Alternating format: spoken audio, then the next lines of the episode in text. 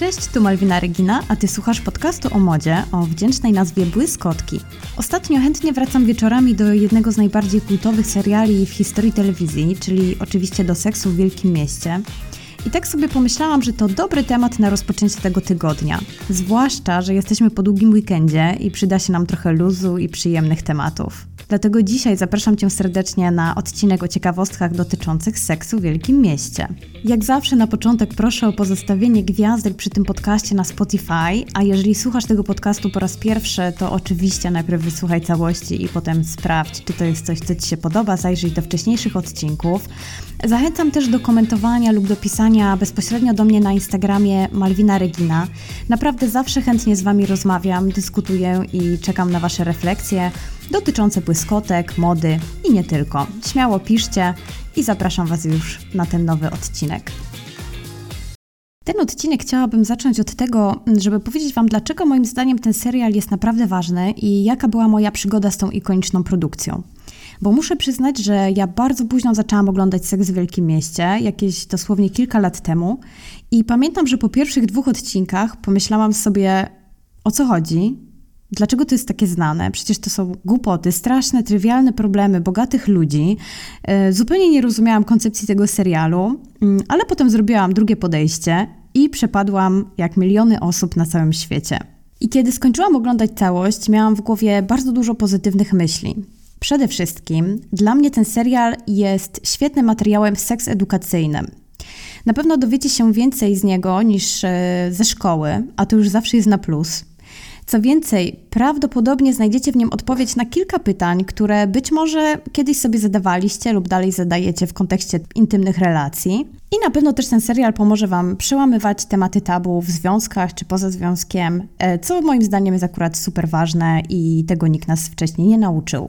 Co więcej, dla mnie ten serial jest też bardzo pozytywny pod względem tego, że buduje bardzo pozytywny i bardzo zdrowy przekaz na temat życia po 30. Przede wszystkim pokazuje, że bycie singlem w wieku 30 czy 35 lat jest czymś zupełnie normalnym, a nawet powiedziałabym, że bardzo fajnym. Pokazuje, że nie wszyscy mają w tym wieku zbudowane imponujące konto oszczędnościowe, że nie wszyscy mają swoje mieszkania i że nie wszyscy chcą tego samego w życiu prywatnym i zawodowym. I ten przekaz mi się naprawdę bardzo, bardzo podoba.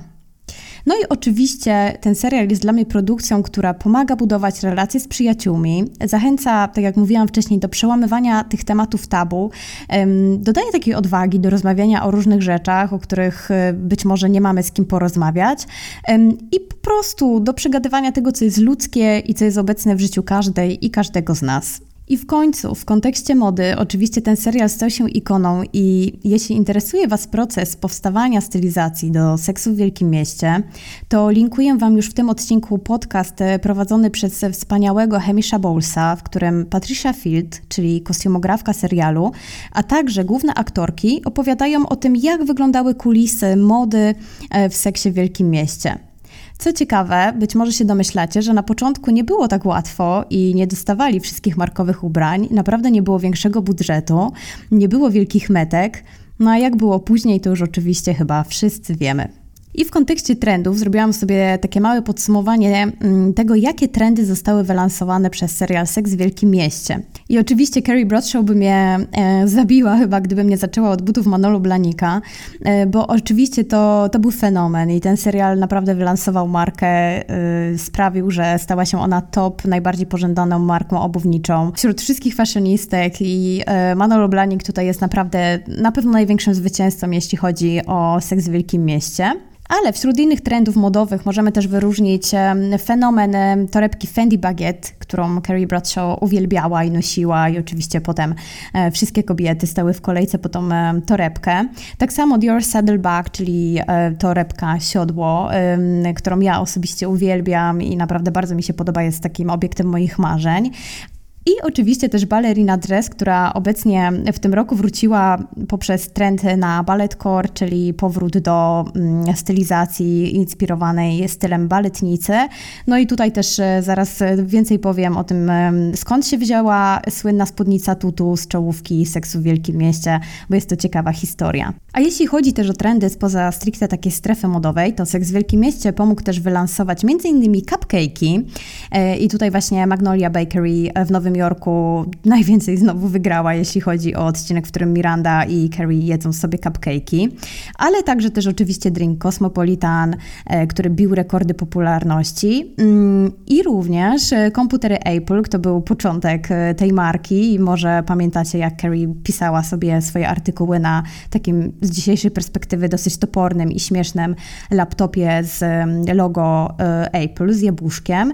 I jeszcze dwa trendy, które akurat no moim zdaniem nie są zbyt pozytywne, to też wzrost trendu na palenie papierosów e, za sprawą Carrie Bradshaw i uzależnienia, a także na duże kwiatki, które Carrie uwielbiała. Nie wiem, czy kojarzycie, ona czasami nosiła bluzkę albo sukienkę właśnie z takim dużym kwiatkiem sztucznym, materiałowym.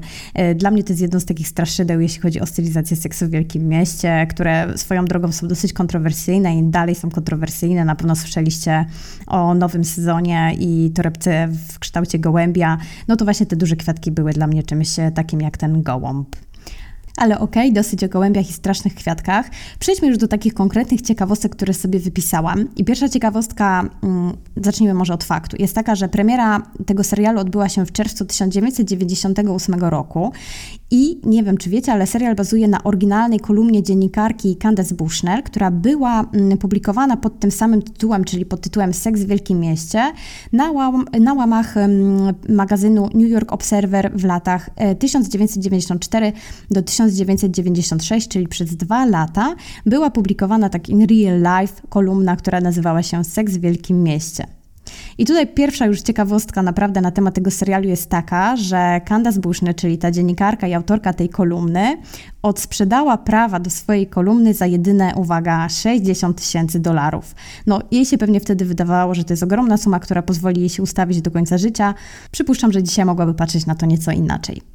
Ale tutaj mam dla Was też drugą ciekawostkę, ponieważ z racji tego, że kolumna była publikowana w prawdziwym życiu, to też większość głównych charakterów była inspirowana prawdziwymi osobami. W tym oczywiście postać Mr. Biga, który był odwzorowaniem jednego z mężczyzn, z którymi spotykała się właśnie dziennikarka Candace Bushnell.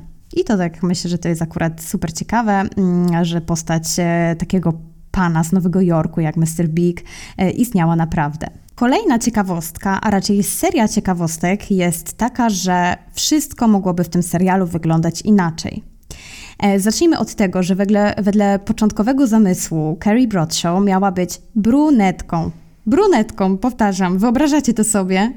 Pewnie pierwsza brunetka, która w tym momencie przychodzi Wam teraz do głowy, mm, to Christine Davis, która grała rolę Charlotte. I to właśnie Christine w pierwszej kolejności została zaproszona do odegrania roli Carrie. Dzisiaj wydaje się nam to nie do wyobrażenia, a myślę, że to tylko dowodzi, jak świetną pracę wykonały wszystkie aktorki nad swoimi postaciami. Nie wiem, czy sobie wyobrażacie postać Charlotte jako Kerry. Byłoby to zupełnie, zupełnie inny serial, zupełnie inny vibe. Tak samo jak wtedy, kiedy Carrie ostatecznie zostałaby tą brunetką. E, myślę, że naprawdę ta postać była zupełnie inna, nie mówiąc tylko o względzie fizycznym, ale też w ogóle o takim vibe tej postaci. E, gdyby nie zagrałaby jej Sarah Jessica Parker. Nie byłoby tej burzy loków, nie byłoby cukierkowych stylizacji, które jednak no, gdzieś w jakimś aspekcie są jej znakiem rozpoznawczym, chociażby właśnie tytułowa stylizacja z intro do serialu. Nie byłoby po prostu Kerry, jaką znamy dzisiaj. E, po tę rolę rozważana była aktorka Liza Edelstein, która, mm, którą Wam podlinkowałam w opisie tego odcinka, żebyście sobie zobaczyli, jak ona wygląda. Oczywiście e, to zawsze jest tak, że po fakcie trudno nam sobie wyobrazić, że konkretną rolę mógłby zagrać inny aktor lub aktorka. Tak jak nie wiem, czy wiecie, że John Travolta miał podobno zagrać Foresta Gampa. Tutaj też zrobię taką sekundową przerwę, żebyście sobie to mogli wyobrazić, jak zamiast Toma Hanksa John Travolta gra Foresta Gampa. Tak więc słuchajcie, dziękujmy ostatecznie, że Sarah Jessica Parker zdecydowała się przyjąć tę rolę i zostać naszą serialową Kerry Bradshaw. I co ciekawe, Sarah Jessica Parker długo zastanawiała się nad zaakceptowaniem tej roli i ostatecznym takim języczkiem uwagi okazała się klauzula no nudity, czyli klauzula, dzięki której Sarah Jessica Parker nie musiała się rozbierać w swoich scenach. Na pewno zwróciliście na to uwagę, że Kerry zawsze jest przykryta prześcieradłem, nawet w najbardziej hot momentach danego odcinka. Tak więc Blondynka, Burza Loków i historia, która nadal nie ma końca. E, Sarah Jessica Parker urodziła się po prostu, aby zagrać tę rolę. Tak samo jak Kim Cattrall, czyli serialowa Samantha, która odmówiła ponoć dwa razy, zanim ostatecznie przekonano ją do przyjęcia tej roli.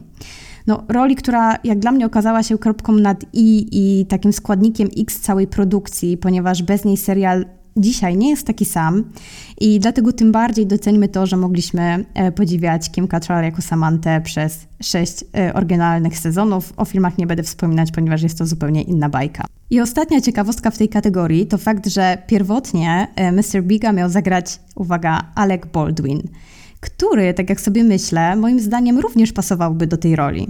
Lecimy dalej, prosto do ikonicznej spódnicy, o której już wspomniałam i która w tym roku pojawiła się w wielu trendowych zestawieniach. Mowa oczywiście o spódniczce Tutu z intro do serialu. I nie wiem jak wy, ale ja nigdy nie przewijałam intro podczas oglądania serialu. Zawsze przez te kilkanaście sekund cieszyłam oko tym wspaniałym lookiem, który oczywiście jest dosyć cukierkowy, ale mimo wszystko jest cudowny w swojej prostocie. No więc ten look wcale nie kosztował tyle, ile byśmy wszyscy się spodziewali, ponieważ Patricia Field, czyli kostiumografka, znalazła spódniczkę tutu w koszu z przeceną za, uwaga, 5 dolców. 5 dolarów. Przy najbliższych podmuchach dolara kosztowała maksymalnie 25 zł. I teraz powiedzcie mi, czy to nie jest najlepsza rekomendacja do szukania perełek w second handach, na przecenach i w ciemnych zakamarkach vintage shopów? Zostawiam Was z tym pytaniem i lecę do kolejnej ciekawostki. I tutaj przypuszczam, że tak jak ja, wiele razy zastanawialiście się, skąd tak właściwie wzięły się pomysły na te wszystkie przygody, które przytrafiały się dziewczynom. Każdy odcinek to przynajmniej dwa, trzy lub więcej wątków, niektóre życiowe, a inne absurdalnie niemożliwe. A jednak część z tych najbardziej szokujących historii wydarzyła się naprawdę. Bo jak zwierzyła się ekipa produkcyjna, dużą inspiracją do losów przyjaciółek były prawdziwe doświadczenia osób piszących kolejne odcinki. I wiele z tych osób to oczywiście kobiety, które na backstage'u dzieliły się ze sobą różnymi przygodami i doświadczeniami ze swojego prywatnego życia. Twórcy serialu przyznają, że były to takie grupowe spotkania, które miały być burzą mózgów, a ostatecznie często okazywały się terapią życia prywatnego. I jak sobie snuję moje własne wyobrażenia na temat backstage'u pracy nad tym serialem, to wydaje mi się, że to musiała być naprawdę przede wszystkim ogromna zabawa e, i właśnie też takie coś bardzo pozytywnego, budującego w tych wszystkich osobach zaangażowanych w produkcję serialu, że kurczę, każdemu z nas mogą się przydarzyć dziwne sytuacje albo zerwania, które są trudne do przebrnięcia samemu. Więc wydaje mi się, że rzeczywiście to musiała być jakaś forma takiej grupowej terapii i wyszło z tego coś naprawdę bardzo pożytecznego dla milionów chyba osób, które oglądały Seks w Wielkim Mieście i nadal oglądają. Ale z drugiej strony warto też powiedzieć szczerze, że nie wszystko w tym serialu było zaplanowane od A do Z i dopięte na ostatni guzik. Czego przykładem może być największa tajemnica serialu, czyli jak naprawdę nazywa się Mr. Big. Ja tak naprawdę przyznam, że zaczęłam się na tym zastanawiać dopiero gdzieś w okolicy trzeciego sezonu, bo wcześniej nawet nie zwróciłam na to uwagi. Nie wiem, jak to możliwe, ale po prostu nie zastanawiałam się, dlaczego Mr. Big to jest Mr. Big. Być może dlatego, że tak jak wspomniałam, dosyć późno zaczęłam oglądać ten serial i oczywiście wcześniej słyszałam o ikonicznym Mr. Bigu, i po prostu uznałam, że to jest Mr. Big i on nie potrzebuje swojego imienia. Jak się okazuje, imię Mr. Biga zostało ujawnione dopiero w ostatnim odcinku pierwotnej serii, ponieważ aż do tamtego momentu Mr. Mm, Big nie był prawdziwy dla Kerry. To oczywiście jest taka metafora, e, którą wymyślili, którą podają e, producenci serialu, ale myślę, że jest to też metafora, którą podskórnie rozumie i czuje każdy, kto oglądał całą serię. E, przez całą serię Kerry goni króliczka, który jej ucieka i mocno igra z jej uczuciami. Ostatecznie daje się ten króliczek złapać i właśnie wtedy zaczyna mieć swoje imię, a nie tylko ksywkę. Staje się realny dla Kerry i dla nas wszystkich. I teraz będzie mały spoiler, więc jeżeli ktoś nie chce wiedzieć, jak naprawdę nazywa się Mr. Big, e, to można sobie przewinąć o jakieś 20-30 sekund. E, ale zdradzę, że ciekawe jest to, że imię Mr. Biga nie należy do najbardziej wyszukanych ponieważ Mr. Big to, uwaga, po prostu John. A dlaczego John? Jak właśnie przyznaje jeden z twórców serialu, Michael pa Patrick King, e, imię zostało wymyślone na totalnym spontanie. E, właściwie to w czasie kręcenia tej właśnie sceny, w którym pada e, to imię po raz pierwszy. Dlaczego? Dlatego, że po prostu nikt nie był na to przygotowany. Nikt o tym nie pamiętał, że trzeba nadać Mr. Bigowi imię. No i wtedy po prostu padło pierwsze lepsze imię, czyli John. No i tak właśnie Mr. Big został Johnem. Potem, jak się zaczęłam nad tym zastanawiać, to do głowy przyszło mi imię Robert. Zupełnie nie wiem dlaczego, ale gdzieś podskórnie po prostu pasowałoby mi do Mr. Biga, być może dlatego, że i w imieniu Robert, i w Mr. Big jest literka B. Nie wiem, e, może tak to działa. W każdym bądź razie ten Johnny zupełnie mi jakoś nie siedzi e, do Mr. Biga. Jestem ciekawa, czy wyście byli zaskoczeni, że Mr. Big nazywa się John, e, czy może po prostu nawet nie zwróciliście na to uwagi. Dajcie mi znać. I jeszcze jedna ciekawostka w kwestii kostiumów. Być może zwróciliście uwagę na to, że podczas każdego odcinka każda bohaterka ma zupełnie nowy zestaw stylizacji. Bo prawda jest taka, że żadna stylizacja nie została w pełni powtórzona, e, czyli w tym samym zestawieniu, oprócz ikonicznego futra, w którym Kerry wystąpiła w pierwszym i w ostatnim odcinku serialu. E, oczywiście to właśnie moda stała się jednym z najważniejszych bohaterów serii, mm, stąd też takie podejście do kostiumów, do tworzenia ciągle nowych stylizacji i zestawów, e, które z czasem wywoływały coraz więcej emocji, było kluczowe dla producentów tego serialu. A jeśli chodzi o same stylizacje, to naprawdę jestem ciekawa tego, jak wy podchodzicie do mody, która pojawia się w oryginalnej serii Seksu w Wielkim Mieście, ponieważ oczywiście są tam stylizacje, które chętnie skopiujemy jeden do jednego. Są też takie stylizacje, gdzie przecieramy oczy i się zastanawiamy why, dlaczego i o co tutaj chodziło. Jak na przykład właśnie te kwiatki, o których ja wspomniałam dziś na początku tego odcinka.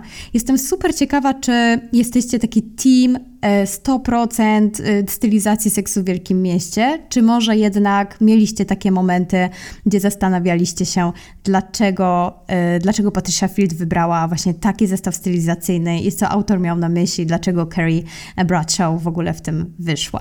I tutaj też jestem super ciekawa, które tak naprawdę stylizacje najbardziej przypadły Wam do gustu?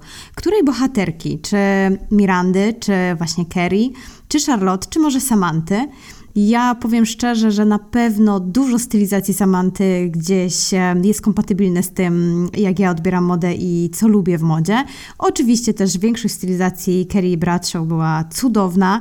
E, najmniej pewnie przemawiał do mnie bardzo grzecznie taki zachowawczy styl e, Charlotte. Ale jestem też naprawdę ciekawa, co wy o tym sądzicie i która bohaterka mogłaby się z wami podzielić swoją garderobą. A w oczekiwaniu na Wasze odpowiedzi i komentarze e, powiem Wam, że Anna Wintour, czyli naczelna amerykańskiego Vogue, powiedziała kiedyś, że jeżeli ktoś miałby ją zastąpić w roli naczelnej tego magazynu, to ona obstawiałaby Sarah Jessica Parker.